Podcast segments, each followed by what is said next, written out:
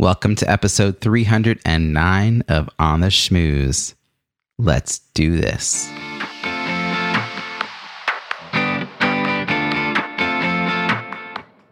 Welcome to On the Schmooze, the podcast that highlights talented people from different fields, explores how they built strong networks, and overcame challenges on their way to becoming successful leaders.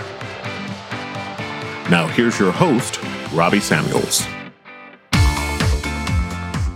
Are you looking for a fun networking event where you can meet with abundant minded entrepreneurs and experience best practices for creating engaging online events? I host one on the first Friday of each month. That's next week, and it's completely free. Register at nomorebadzoom.com and join the fun. I can't wait to see you there. Now, onto this week's interview. Today's guest believes being human is your competitive advantage. He's a renowned business strategist, global keynote speaker, executive trainer, and coach, investor, and Forbes contributor. As president and co owner of PureMatter, a Silicon Valley global marketing agency, and CEO of H2H Companies, he sparked the human to human, H2H global movement that aims to humanize business through simpler communication, empathy, and celebrate our imperfections. He's a two time bestselling author of There is No B2B or B2C it's human to human, H to H, and Shareology, how sharing is powering the human economy. Forbes calls him Zen Master to digital marketers, and his TED Talk, yes, TED Talk, not TEDx, featured a TED First, allowing mobile devices during the event to illustrate his belief that even a small inspirational share holds the power to change the world for the better. Please join me in welcoming Bryan Kramer. Bryan, hi. Hello. Thank you for that wonderful introduction. And I'm, I'm really looking forward to this. Well, I am too. Uh, as you know, this is a show about building strong networks, and the context is leadership. So tell me, how do you define leadership? And when did you realize you had the skills to lead? Two totally different uh, questions in my mind because I they're they're so like far apart in in distance from each other. So I would say that um, first of all, leadership is uh, is is helping someone else grow. Um, that that's what leadership is to me. It's not about yourself; it's about others. Um, so that that's what I would say to that. And um, if you're not growing someone else, you're not a leader. Um, uh, full stop. So um, the the other thing I would say for me is that it actually wasn't until I think in the last like five years, maybe three, that I actually started discovering my own leadership. Mm. I, I, think I was just such a newbie in business and life. I think we all are, but um, you know, and I just finally um, really focused on it. Like as as like I I want to be a better leader. Like this has got to be my focus. And so I think it wasn't until the last three years that I really started to discover my own leadership. Wow. All right. So first, I want to dig into the definition. Um, so you make it sound so simple in in some ways, and we also know that leadership is like an ever evolving. Like you said, you, you, know, it takes so much of your time and effort. But on, on the most basic, it's it's simple, and yet you feel like it's been a while since you've like you've you've have a lot of life experience that you didn't feel like you had it. Now I want to roll the clock back a little bit. I want to roll us back to what you were like as a kid because who you are today is built upon all those experiences. So when you're on the playground, you know, were you organizing your friends? Were you watching from afar? Did you run for office? Did teachers see you as having leadership potential? Like, what kind of kid were you? Yeah. Um, you know, I was a I was a dorky uh you know, shy in some respects and not shy in other respects. Um, when it came time for running for office, I ran for for office and, you know, all the way through high school. Uh, won sometimes, lost sometimes. Um, and, uh, and, and I would be probably considered, a lot of people would consider me an extrovert, even though I'm an ambivert. Um, and I uh, found my, I, I would say that I, I was, you know, really, really pushed by my parents more than anything else to get in and do those things, which I'm grateful for to this day. Um, I would not have done that on my own had it not been for that. I, you know, went through and um, my dad was, uh, you know, wanted to be there, wanted to be present, but uh, worked a lot, and so he put us into the scouts, and I went through and got my Eagle Scout, and um, that was really uh, uh, helpful as well to my leadership of just understanding, um, you know, what what happens outside, not just inside, and so. Um, yeah, I was a I was a different kind of kid. I I I I, loved being with every group. There was no such thing as a clique to me. Um, I loved I loved being with the jocks, the nerds, the computers. Like if there was a group I wasn't part of, then I was not trying hard enough to try and see what was happening over here. So that's really who I was. I really resonate with that last part. I mean, I had friends in junior high and high school and like all the cliques and would throw birthday parties where I'd invite people that I liked from all the cliques to one party. And I love the idea of mashups of like people yeah. finding common connections when they normally wouldn't even been in the same room and then discovering things that they could like enjoy about each other. And yeah, I, I I'm wondering what drove that for you. Were none of those places kind of meeting all of your needs or you just find fascination in all the people? Like why do you think you didn't just settle into i mean they're they're sort of clear cliques in high school. So what caused that sort of fascination or desire to to move about? Uh that's a tough question because i don't I just it uh, it really was natural for me just to want to do exactly what you just said. I found it really neat to bring people together, um, and uh, I I think a little part of it was that uh, maybe at certain parts I was bullied, and I and then as I got older and bigger, I was a I became a not that I was a big wrestler, I was a small one, but I, I at least could defend myself. And I started to like think, well, everyone should be a part of everything. Like we shouldn't push anything away from, like no one should be cast away. And I just, I loved hanging out with cerebral people. And then sometimes I was like, I don't want to hang out with like, uh, now I just want to talk about like sports. And so it was just, I was just eclectic, I guess. I don't know the, the total answer to that other than, you know, it was a makeup of who I was. Yeah. I think the word belonging is sort of woven mm. into that because you felt the, the bullying is, is sort of formative, right? It's, it's an experience that makes you feel like an other you don't fit in, you don't belong. They're basically that's what bullying is. Kids telling each other like, "You're out, I'm in." But then you got to a point where you were no longer being bullied. You knew how to defend yourself, but you had that empathy yeah. from that earlier experience. And so the divisions that most kids divide themselves by didn't mean as much to you. And so you weren't seeing the difference, you were seeing the sameness. And I can I could really appreciate that. And to carry that forward, and clearly this is the message you have today around human to human. You know, I like to say, you know, there are walls for a reason. There are people do not I don't want to breathe their air. They would shoot me on sight, you know, that kind of thing. But there yeah. are too many fences.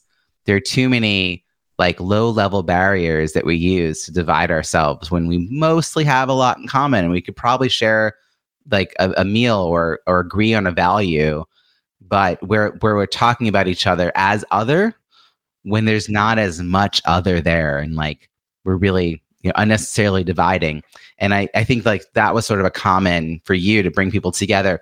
I was curious how you were perceived like they, they thought you were a, um, an extrovert because clearly you're outgoing and you speak up and here you are running for office because you're getting you know some encouragement from home um, you learn later in life the word ambivert because none of us knew that word back then.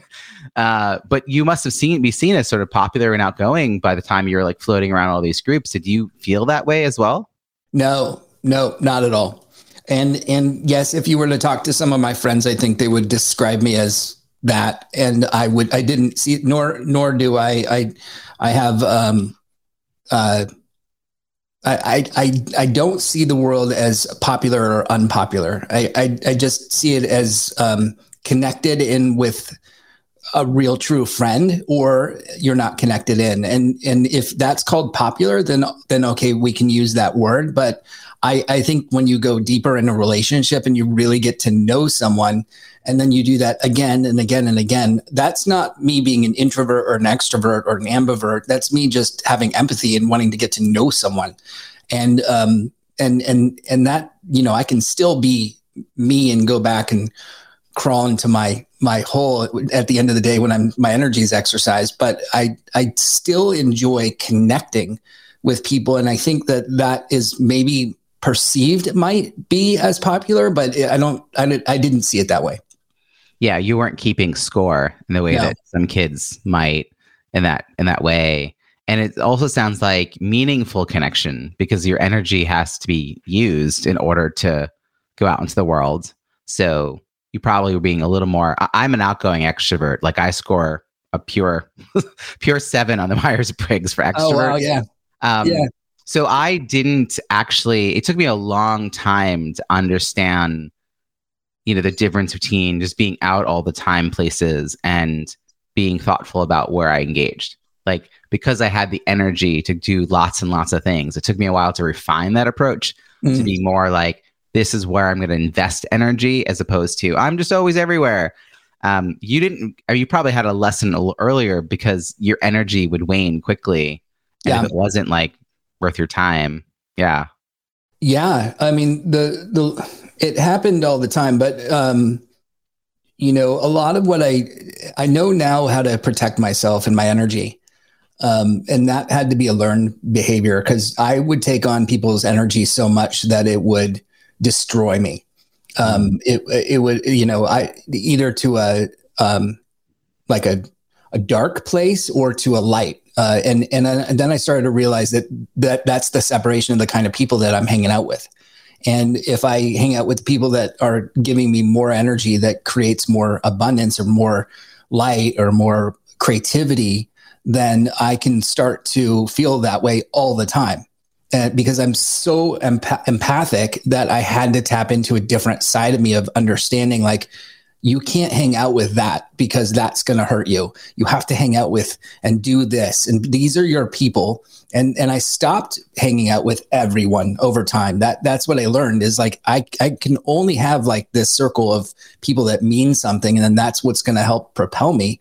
Um, and that's what I discovered in college is I found my people um, I, I just learned like these are the people that are good and they, you know, yeah, we got, we, we, we uh, had fun in college, but at the same time, we also, you know, I think it was a, a psychological growth for me to understand like this, you know, I didn't, if you asked me what I learned in college, I couldn't even tell you uh, on book in the books, but I could tell you that I learned how to be a, a human being in college. And that, that's what changed me. Mm you're making me have a flashback to earlier in life. I, I would tell people that I must have a sign across my forehead and blinking neon victims stop here because people who really needed um, a lot of support and were very draining for my energy would like find me and i didn't know how to say no to them. And it took a long time to see that and go yeah those are the takers. I yeah it, it was hard to like learn to shift away um, but to like you said to find out how to show up and be present in a different way. Yeah now you mentioned going off to college i'm curious when you were like 12 or 13 you know did you know what you wanted to be when you grew up was there like a clear yeah. path well aside from being a firefighter when i was super young i um my dad and my dad's a physician uh and my brother is too and um and my mom's a teacher and so i i think there was kind of like are you going to be going into medical? And I was like, no way. Never, ever, no, not going to happen. Uh, because my dad would wake up at like two in the morning or three in the morning for a call to go into the hospital. I'm like, that's not me.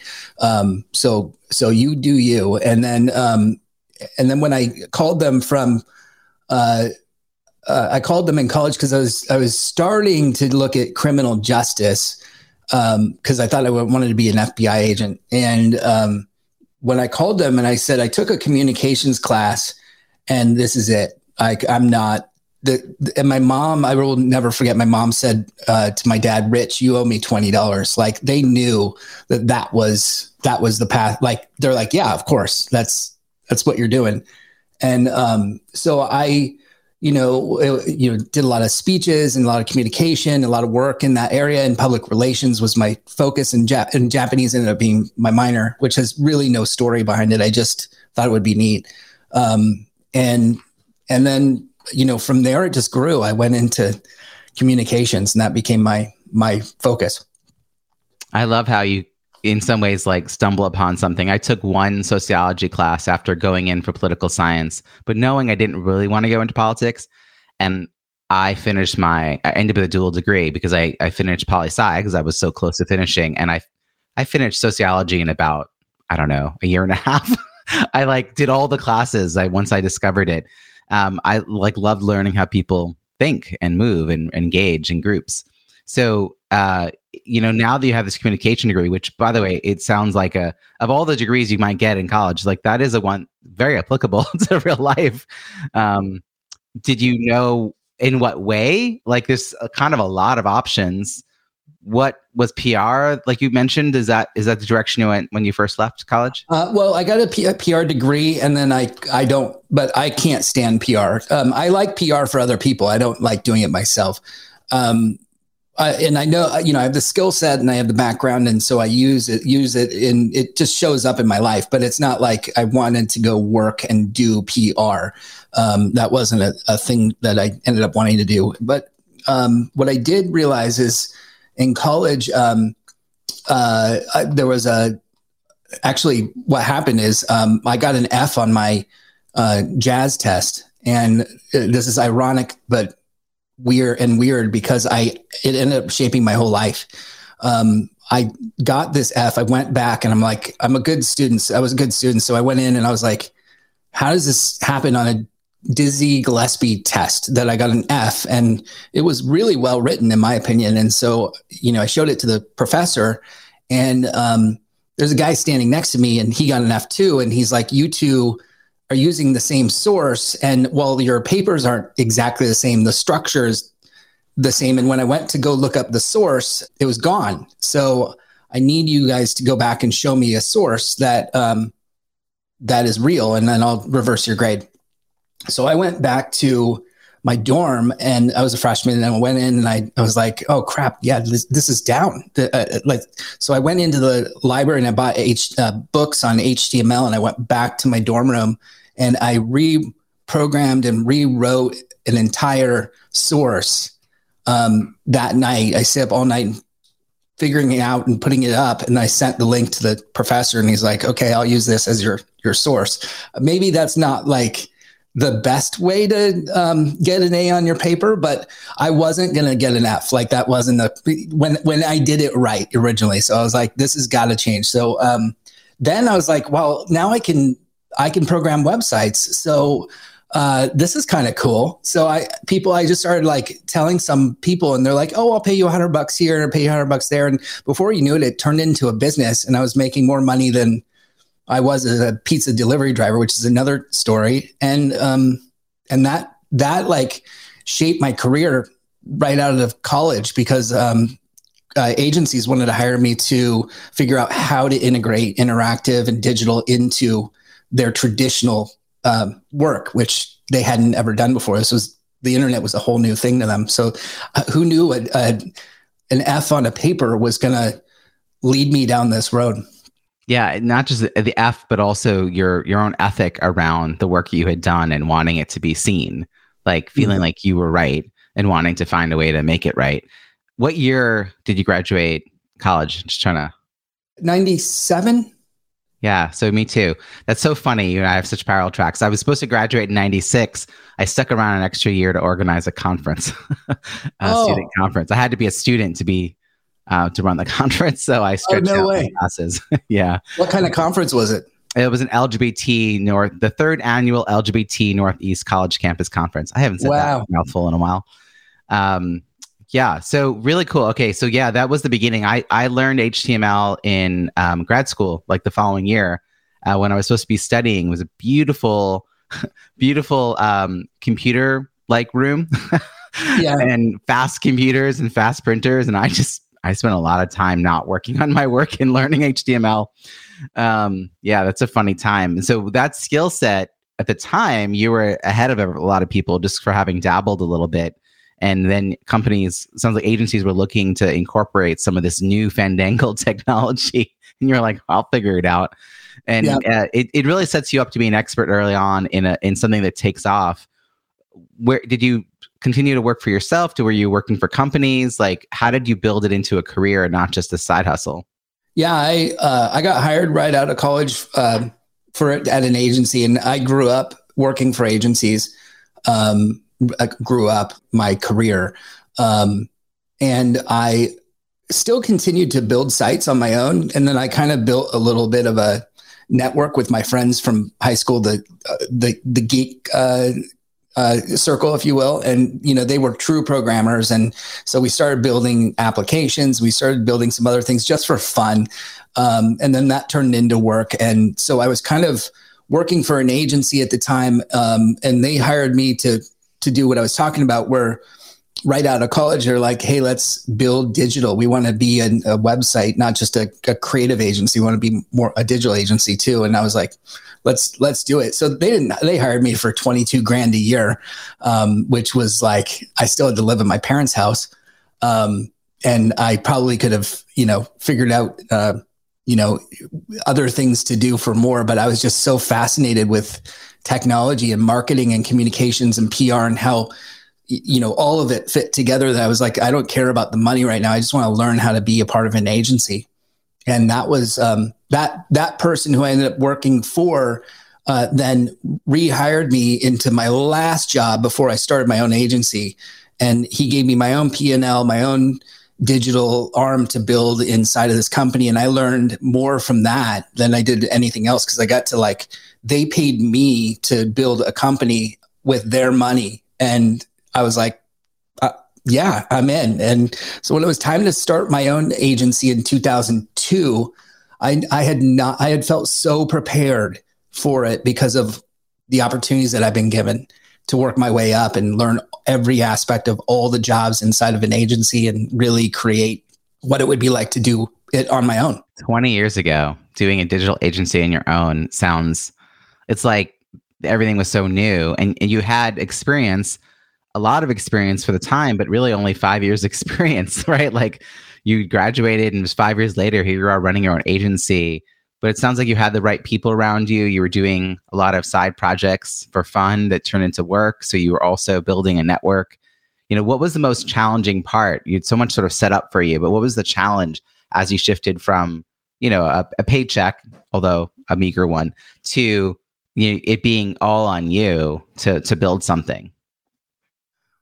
Um, so the the way that that happened is I, I met my then girlfriend, uh, now wife, uh, or fiance in Washington D.C. in nineteen in two thousand, uh, 2000 2001, and we at an advertising conference, and um, she asked me what I did at. I, we we actually met at the bar, so you could say we met at a bar, but it was at an ad agency conference. And she said, "What do you do?" And I was like, "You know, marketing. We're at a marketing conference, so you know, I thought."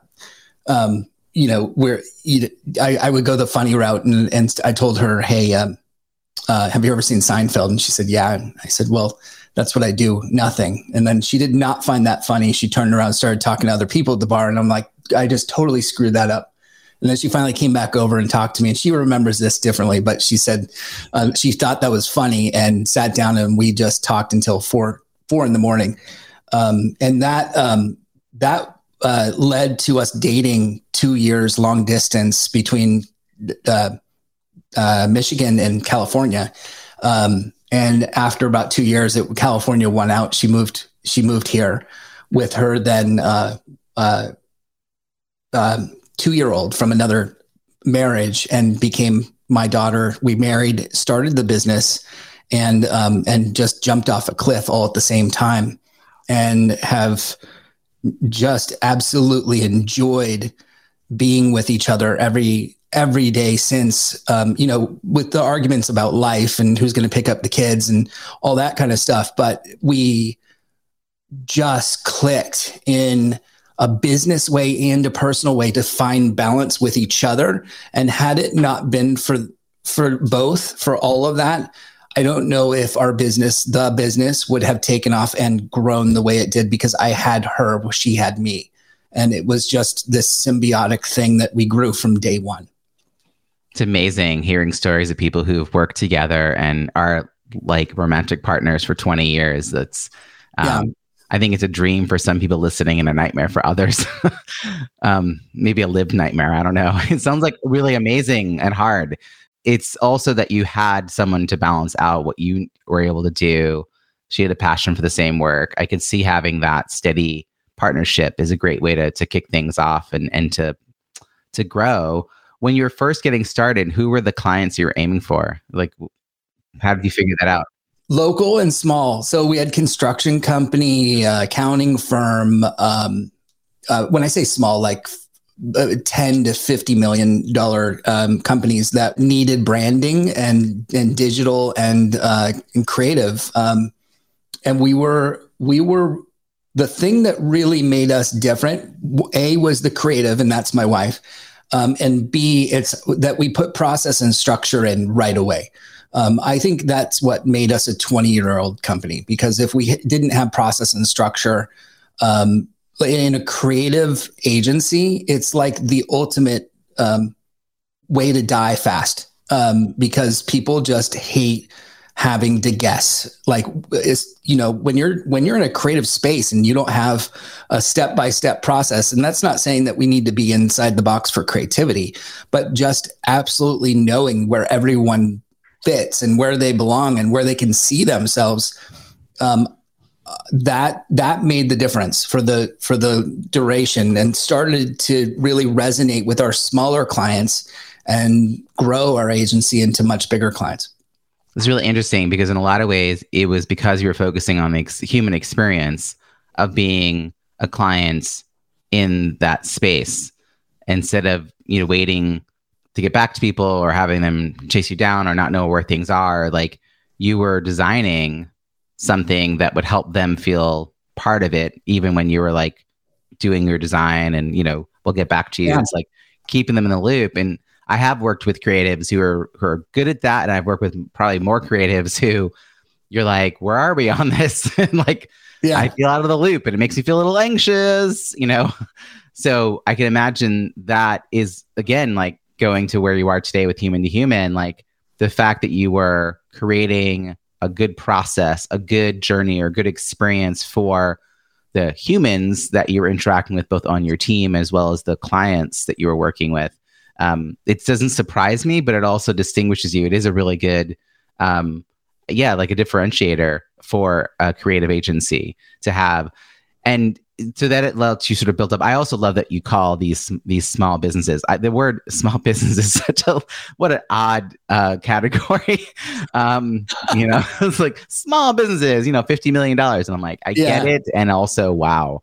Um, yeah but but you started to grow and how did you then decide to market yourself like did that shift and grow as you sort of matured as an organization yeah we, uh, oh absolutely. We turned into i mean because i think agencies have to uh, um, they have to adapt and they have to change every two to three years because because marketing changes. It, it's a radical shift now i can say that looking back with new technology or new ways. And you know we're here in in san jose. And so when i say small business small business here is um, comparable to you know intel and intuit and you know facebook and linkedin and all the companies that we have here and so not now um, and back then it was you know uh, what gave us our our competitive um, growth I think was the fact that we could um, grow into demand generation um, at a time when it was, I guess you call it account based marketing now.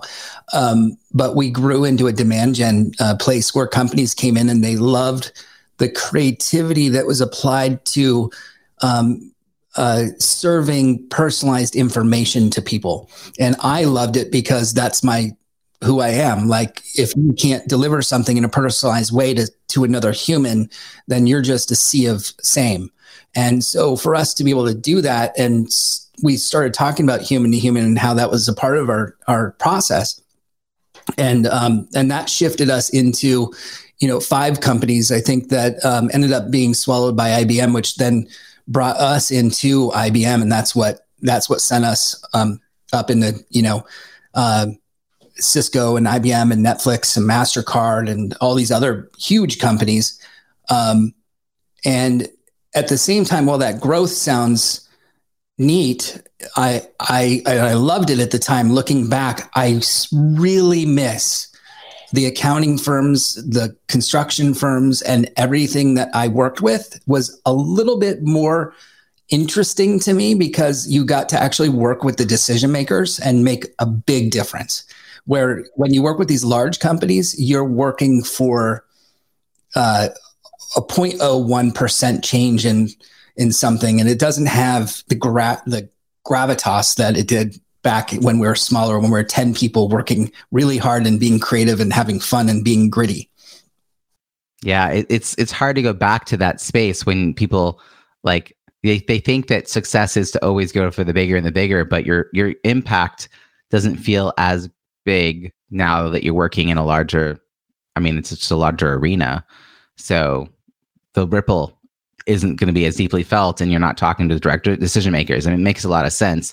I mean every now and again i'm sure you can have a breakaway campaign that you know is changes changes things. Yeah. How has um i mean so much has changed 20 years like how we communicate the tools the mediums. I mean so much has changed. How do you keep like on the edge of that? How do you stay in the forefront of what it, what even falls into the word communication these days? How do you how do you make mm. sure that stays fresh? Yeah. Um, well, one and the, the the first thing is that remember I'm I'm a geek at heart, and so I think uh, I tinker. I, I have more tools and and things that I try. It's almost annoying on that level to my wife because she's like, "What? Like, how many subscriptions do we have, and do we really need?" And I'm like, I, I love it because then it puts me in touch with what's possible. I may not use it, but at least I know it's possible. And um, and then in other respects, I think that you know when the right creative situation comes along, you know what's possible and you can apply it. Uh, so that's how I kind of stay up to date. Is I'm I have too many subscriptions to too many things, and um, and then have to constantly go back in and you know once every six months start like canceling subscriptions because it's it is too much. Um, I love, I love, love, love Flipboard. It's my favorite tool for staying um, in touch with um, with what's happening off the news channels and and in certain real uh, like really specific niches. Um, and I can tune Flipboard into what is coming and what I like and how I want to see the world. Um, not that I want to see it in like black and white, but just I want to see it differently than how Time Magazine and Fast Company and Inc. and all these other companies are showing me information. I want to tune it the way that I want to see it, and that helps me to to be like a little bit more um, futuristic, I guess. Um, so that's the second thing. I'm I'm addicted to that, and then the I would say the third thing is conversations with other people like this. Uh, just just even like a 20 or 30 minute conversation to me with just asking questions and being like what's new for you and what's possible and how how could we do this together or what or not? But maybe at some point we can. I mean i had three conversations yesterday that left me with three more things that i wanted to research because i was like that that's so cool that you can do that. I had no idea. And that that's better than flipboard and and everything else that i use because now i can go back to them as a resource and be like hey let's let's actually talk about that. I love your sort of commitment to learning and growth, and I do believe that innovation often comes from the from the edges of our network, from ideas that are seem sort of disparate and you know, at a glance, you you can't figure out why you would bother to know about that. But then you're like, oh, me grab that and bring it over here. I, I love love taking ideas that way. It is a little bit like mashing up people it's when you yeah. can take ideas and just be like, oh, let's see if it applies here. Well, it didn't really work. Let's well, we learned from this. Um, but you know, the the idea of wanting to um, stay in the mix. Yep. I think some people are really successful and then they become a person with a hammer, essentially, right? Like they're really good with a hammer. And so they just they're like, I've got a hammer now. And maybe they get bigger hammers.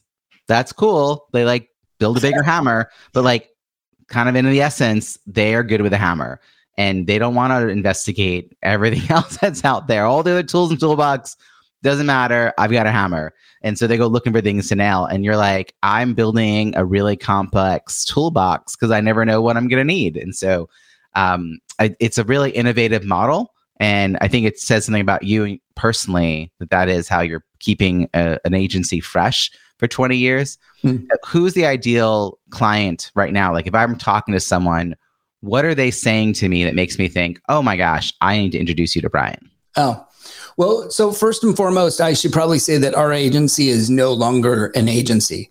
Um, I actually had a massive burnout, and um, it was so so big that um, because I was speaking uh, over, uh, well, I was traveling over 200 days a year, and my my son came up to me. Uh, he was 11 at the time, no, 12 at the time, and he grabbed my hand and he pulled me into his bedroom and said, "Dad, I want to talk to you. Sit down." And it was one of the days I was home, and I, uh, he said, "Dad, you're um, you are overweight. You have diabetes, which I did. I just got my doctor just told me, and um, you are never you're not never at our school plays or school functions, anything, and and um, you uh, you're never going to meet your grandchildren at this rate." And uh, I was I was so blown away. I, he's right. I ate my way through every country because the food was so good, but um, but at the same time, I had to take a step back, and so I talked to Courtney and I said, I want to exit everything. Um, I want to stop speaking. I want to stop the agency. I need to. This is. I'm just. This is. I'm. I've had it. And so we we uh, we did. It took us six months, and we we uh, exited. Um, and then I took a year off, and I became a. After that, she she started to uh, become a CMO, for uh, the uh, coaches uh, coactive Co- coaches training institute, and I went through their program, and just because I, I found it fascinating, and I I became an executive coach. And it just, uh, you know, we still run a marketing consultancy and we help companies with their creative uh, strategy and and with their um, uh, with CMO uh, type work, outsourced CMO type work. Uh, and then the other part of what we do is executive coaching. And I, I absolutely, you know, I love helping companies and people uh, to grow without burnout, which is what I did. Um, and I, you know, I, I took the year off. I lost 85 pounds. I lost diabetes. I never missed a school function or a school play again. I picked my kids up from school, um, you know, and dropped them off every day from that day forward. And I don't regret a thing, but that's my journey. Wow. Your 12 year old at that time was wise beyond their years and brave to to come to you and tell you what they were seeing as the truth of the situation um, that probably a lot of people were trying to either not see or didn't want to bring up and you know it's like hard to live with that. And you took action. So as a i'm a family guy myself i have a, a four and a half and six and a half year old and i i think a lot of how i now think about success is really defined by that because i don't want to be 200 days on the road. Like that's not a goal of mine. I love that i'm now in this space where i do so much on zoom uh, because i'm able to have the impact without having to take so much time away and I'm selective about the time I'm away. So kudos to you for turning your life around, um, for listening, uh, and to them for for bringing all that up. And so you found a new way of helping. Like I love, I feel like you're a learner, but you also love to support and engage with people. And so now you're able to do that as an executive coach. And are you so you're still in business together? You're just doing this slightly different work. Yeah, we still run the creative. Uh, we run it as a creative consultancy rather, uh, and we just uh, outsource. So there's just the two of us instead of thirty of us. And I, um, uh, we now are uh, you you might say uh, fractional CMOs or or creative directors for companies. And and most of the companies we work with are pur- purpose driven. Um, it just fills our soul to to you know. I still don't I still don't know what the tech companies that we work for actually do. So that's, you know, I, I need to understand what, what, what they do. And I want to believe in them. And I want to, you know, help create a future for something that's like uh, visionary that's going to make you go, yes, let's go do that. And so that's, that's the companies that we work with is, you know, they, they, it means something in the world. And, um, and and so we yeah creative director outsourced cmo and then executive uh, I, I work with business uh, entrepreneurs ceos that want to grow and go on vacation and not burn out. Like they're like how do i grow this thing? But without all the headache and the the the miss out missing out on my family and all that stuff it's totally doable. And um you know as you as you know as you do so well because i've i've like researched you to the the nth degree and how you balance your life, if you want to call it balance or whatever, um, you have created a life that's so.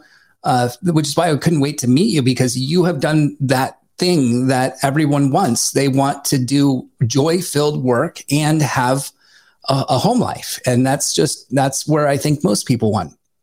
Yeah. I think that, uh, you know, you're building on, again, your own personal experience. When you were a kid, you were bullied, that created um, a feeling of empathy, which is what made you want to bring people together. When you hit burnout, you again, like using that experience, wanted to make a difference in the world, um, try to help other people not experience that burnout. And it, it's just a lot. I mean, it's fun just to hear this conversation and see how you have always been you. um, different, you know, different environments and different sort of possibilities that were in front of you, um, but you're kind of constantly growing um, I'm thrilled that you and I connected for, for the same reasons. Um, you know, I, for my virtual event design side of my business, I work with um, mission driven or purpose driven organizations to help them bring their events online uh, with less stress and greater participant engagement. And that is because I'm sitting in the room. I'm literally a fly on the wall of some amazing conversations for these conferences and these trainings and get to witness that and make what they do work really well in this new medium that we're all suddenly like using nonstop. Um, and then I get to also work, you know, doing one-on-one and group work with um, entrepreneurs who, again, are trying to do this do this big impact in the world. Uh, I want to shift us just to the last couple of questions, and um, one is you have just developed an amazing network in the last you know 20 plus years. It seems like um, you're such a human to human people person, right? How do you nurture, sustain not just like the inner circle of those people that you always know you'll stay in touch with or catch up with easily, but that second and third tier or second and third layers out, like any habits, philosophies, or practices for for keeping in touch and, and staying top of mind? Yeah.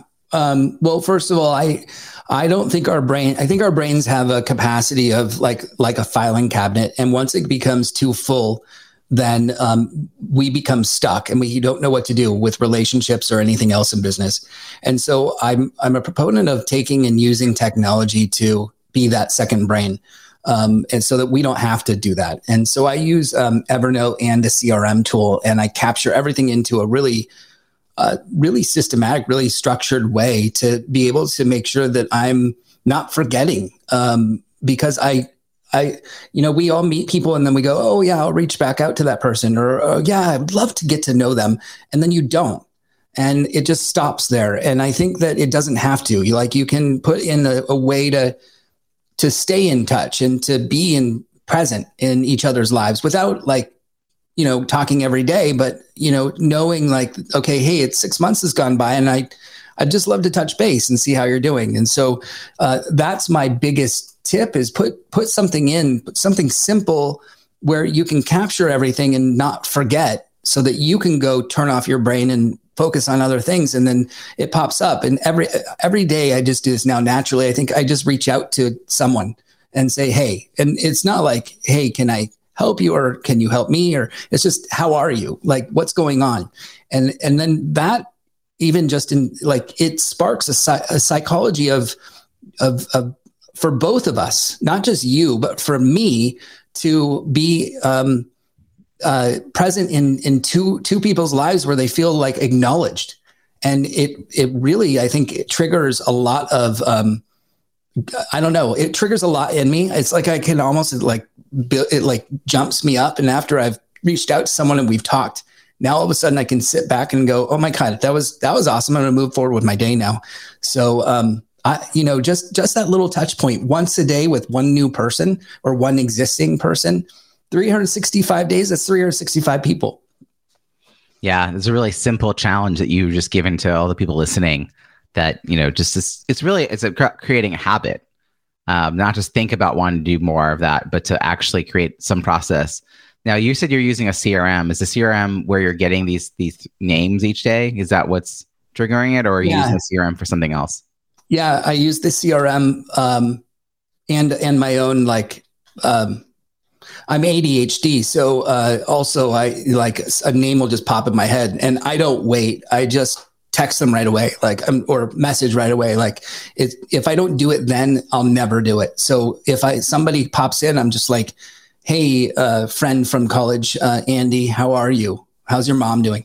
Uh, so it, uh, right away, I'll do it, and then CRM is the the the the other way of how I track all of the conversations. I, I use Nimble, and it just completely captures everything I need. And I, I, know birthdays when I, and I know everything in there about like what we last talked about and wow. what I sent to someone and how, uh, if I, I didn't hear back from them and I just want to make sure they got it, like all of that is in there.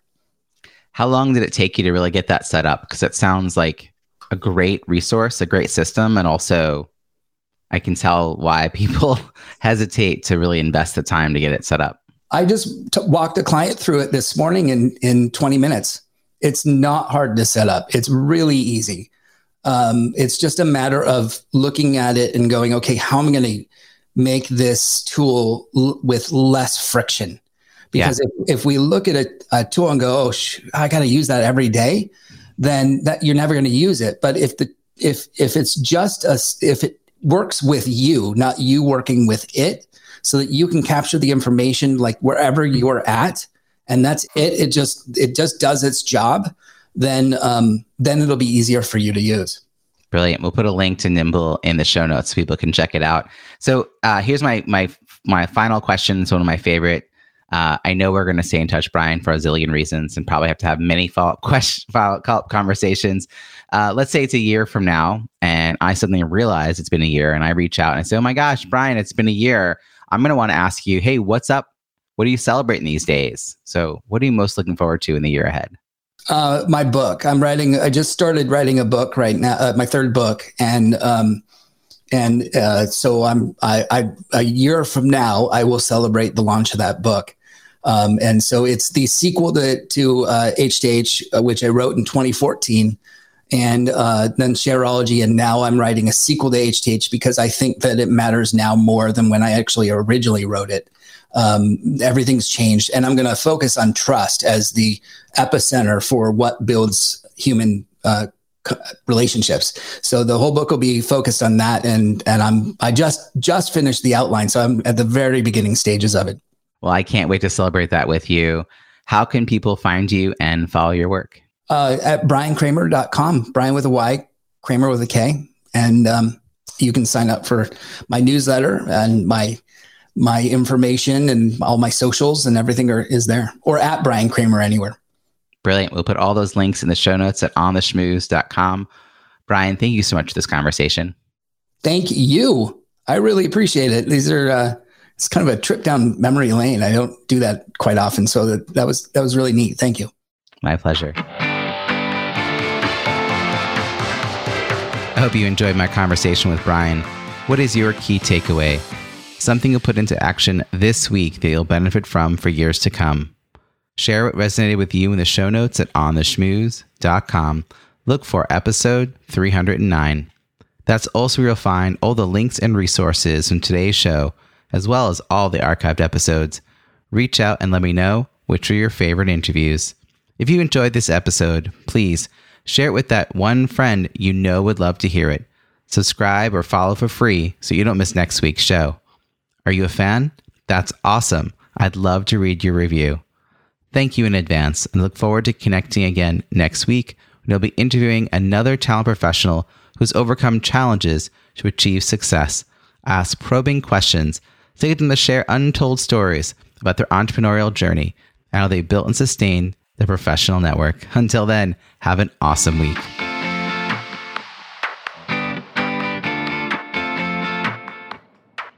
Thanks for listening to On the Schmooze podcast at www.ontheschmooze.com. That's On the Schmooze, S C H M O O Z E.